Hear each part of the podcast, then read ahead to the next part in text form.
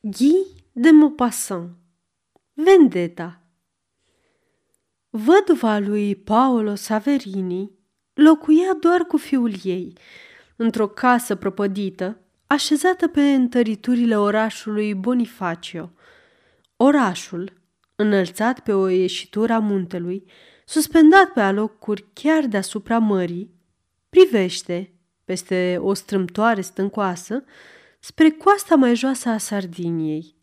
De cealaltă parte, la poalele lui, o ruptură a falezei care îl înconjoară aproape în întregime, asemenea unui coridor uriaș, îi servește drept port, aducând până în dreptul primelor case bărcuțele pescarilor italieni sau sarzi și la fiecare două săptămâni un vapor vechi și gâfâitor care vine de la Ajaccio după ce străbat un drum lung între doi pereți abrupți. Pe muntele alb, o grămadă de case pun o pată și mai albă.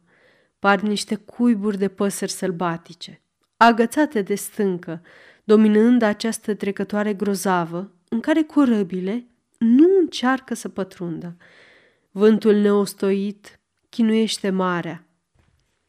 Coasta golașă roasă de el, abia acoperită cu iarbă, se cufundă în strâmtoare și pustiește ambele maluri.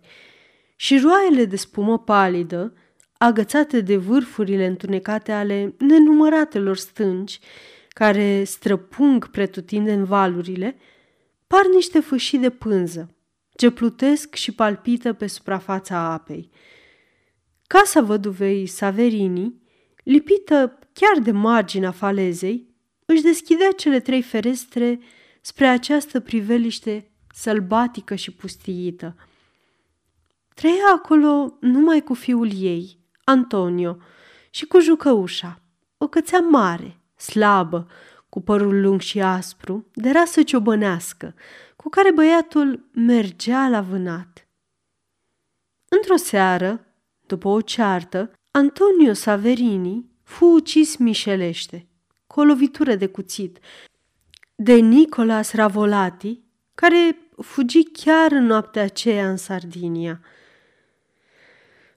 Când bătrâna mamă primi trupul copilului ei, pe care îl aduseră niște trecători, nu plânse, dar rămase multă vreme stană de piatră, cu ochii la el. Apoi, întinzându-și mâna zbârcită deasupra cadavrului, jură vendeta.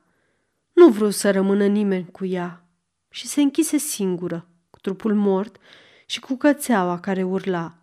Animalul urla necontenit, în picioare, la capul patului, cu botul întins spre stăpân și cu coada între picioare.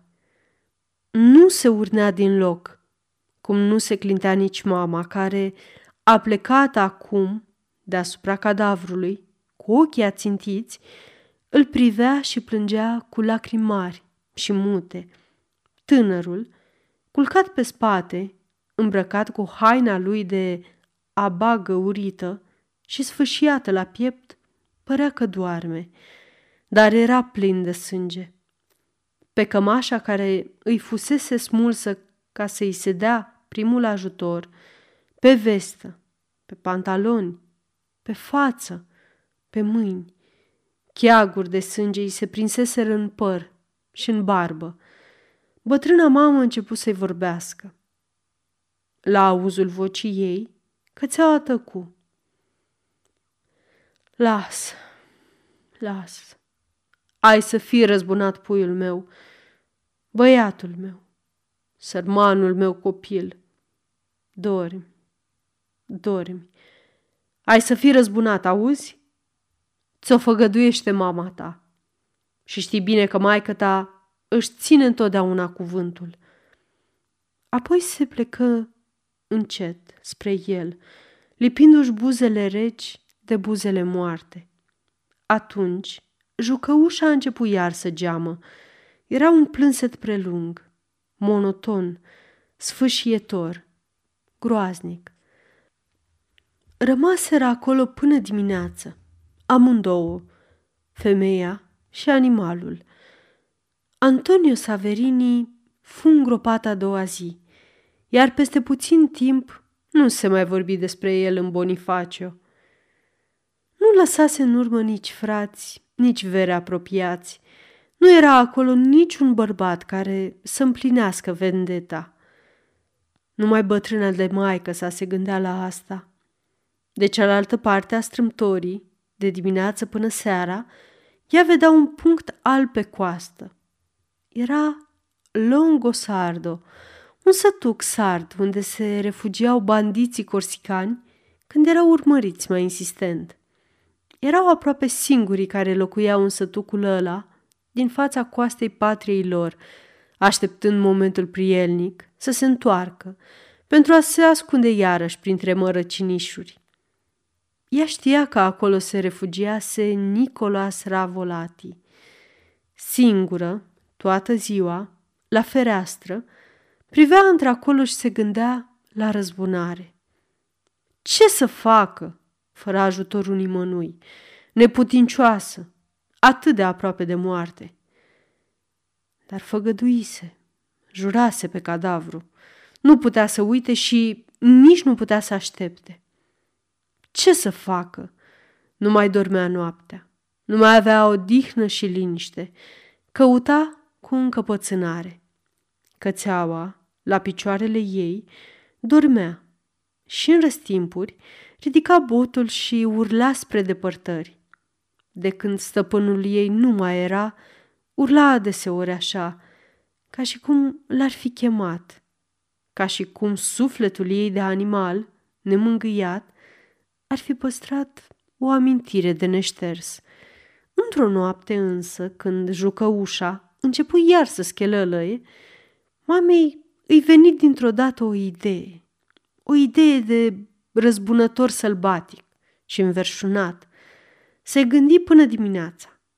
Apoi, de cum dă dură zorile, se duse la biserică.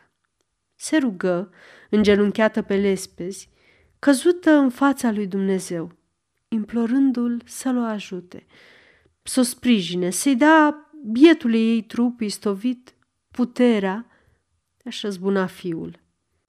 Aceasta este o înregistrare Cărțiaudio.eu. Pentru mai multe informații sau dacă dorești să te oferi voluntar, vizitează www.cărțiaudio.eu. Toate înregistrările Cărțiaudio.eu sunt din domeniu public. Apoi se întoarse acasă. Avea în curte un butoi vechi prăpădit în care aduna apa de ploaie. Îl răsturnă, îl goli și îl fixă pe pământ cu țăruși și cu pietre. Apoi o legă pe jucăușa de cotețul ăsta și intră în casă. Se învârtea acum prin odaie, fără odihnă, cu ochii ațintiți mereu spre coasta Sardiniei. Ucigașul era acolo – Cățeaua urlă toată ziua și toată noaptea. A doua zi, de dimineață, bătrâna i-a aduse o strachină cu apă. Nimic altceva. Nici zeamă, nici pâine. Trecu și ziua aceea. Jucă ușa, istovită dormea. În ziua următoare ochii îi luceau, părul se zbârlise și trăgea cu disperare de lanț. Bătrâna tot nu-i dădu nimic de mâncare. Animalul, furios, acum lătra răgușit. Trecu și noaptea. De cum se crăpă de ziua, bătrâna Saverinii se duse la un vecin și îl rugă să-i dea două legături de paie. Luă boarfele vechi pe care le purtase odinioară bărbatul ei și le umplu cu paie încât să semene trup omenesc. Înfipse un băț în pământ în fața cuștii jucăușei și legă de el momâia, care, în felul acesta, părea că stă în picioare. Apoi îi aranjă capul dintr-o cârpă veche, făcută ghem. Cățeaua, mirată, se uita la omul de paie și tăcea, deși era ruptă de foame. Atunci bătrâna se duse la mezelar și cumpără o bucată mare de caltaboș. Ajunsă acasă, făcu un foc de lemne în curte, lângă coteț, și fripse caltaboșul. Jucăușa nebunită sărea, spumega cu ochii ațintiți la grătarul, al cărui fum îi pătrundea în stomac. Pe urmă, din caltaboșul fumegând, mama făcu o cravată momâii. Eu nu o dă îndelung în jurul gâtului, de parcă ar fi vrut să intre în el. După ce îi sprăvi, slobozi cățeaua din lanț. Dintr-un salt formidabil, animalul se repezi la beregata momâii și cu labele pe umerii ei începu să o sfârtece. Cădea la pământ, cu câte o bucată smulsă din pradă în bot. Apoi se arunca din nou, își fingea colții în funii, înhăța câteva bucățele de mâncare, cădea din nou și iar se năpustea întărâtată. Îi rupea figura cu colții și îi sfâșia gâtul. Nemișcată și tăcută, bătrâna îl privea cu ochii aprinși. Apoi legă din nou animalul, îl lăsa iar să flămânzească două-trei zile și lua de la capăt ciudatul exercițiu. Timp de trei luni obișnui cățeaua cu lupta asta, cu hrana smulsă cu colții. Acum nu o mai prindea în lanț, dar dintr-o mișcare o făcea să se repea de la momâie. O învățase să o sfâșie, să o devoreze, chiar dacă nu mai avea nimic de mâncare ascuns la gât. Pe urmă, drept răsplată, îi dădea caltaboșul fript anume pentru ea. De cum zărea omul, jucăușa fremăta. Apoi își întorcea ochii spre stăpâna ei, care îi striga Șo! Cu o voce șuierătoare, ridicând un deget.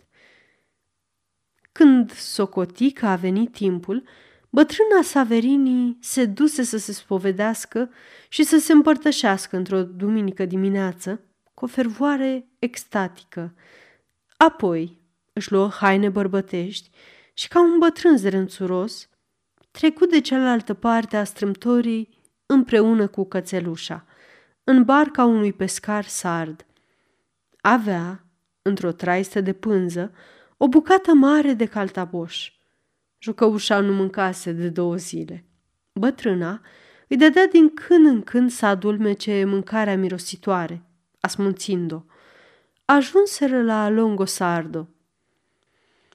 Corsicana înainta șchiopătând. Intră într-o brutărie și întrebă unde stă Nicolas Ravolati. Își reluase vechea meserie, aceea de dulgher. Lucra singur, în fundul dughenii. Bătrâna deschise ușa și îl strigă. Ei, Nicolas!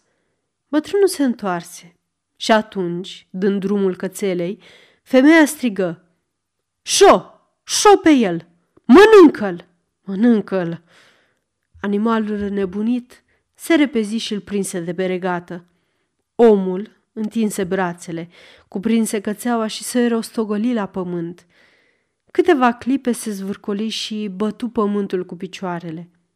Apoi rămase nemișcat, în timp ce jucăușa îi scormonea beregata sfâșiind-o în bucăți.